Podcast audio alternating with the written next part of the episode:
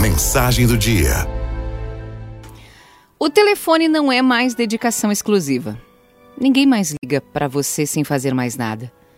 As pessoas estão entretidas sempre com uma outra tarefa. Dirigem, trabalham, escrevem mensagens no WhatsApp, postam fotos, movimentam-se pela casa. Dá para notar pelos ruídos externos. Às vezes o contato é feito no viva voz e a voz some do alcance por breves momentos. Ou a acústica é vazada e a descarga surge estridente ao fundo. Somos secundários quando recebemos uma ligação. Somos um dos interesses no caminho, não mais um destino. Ninguém telefona para falar só com você. É uma hiperatividade irritante.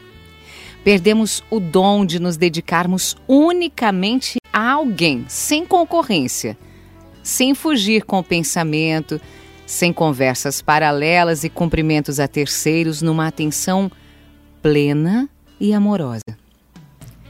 Durante a minha infância e adolescência, o telefone era fixo, preso a um fio como um cachorro perigoso a uma coleira.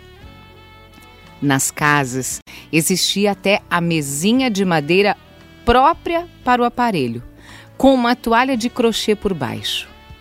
Ao lado sentava-se em uma poltrona sem espaldar para se dedicar ao ato, à ligação. O cenário formava uma espécie de oratório da fofoca, uma capela para as conversas. Não se saía da salinha disputávamos o uso do telefone com a família. Aquele que queria ligar para alguém permanecia de pé, próximo, forçando uma despedida com griteiros. Parecia uma fila ansiosa de banheiro. Corria-se apenas o risco de o pai ou a mãe levantar silenciosamente o gancho da extensão para acompanhar o teor de algum relacionamento, se já havíamos avançado o sinal.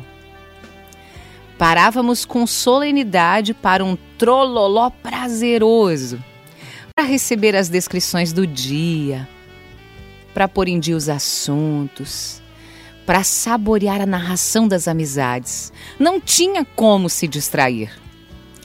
Eu lembro que a orelha esquentava devido à intensa imobilidade. E hoje? Hoje estamos em todos os lugares ao mesmo tempo e em nenhum lugar de verdade.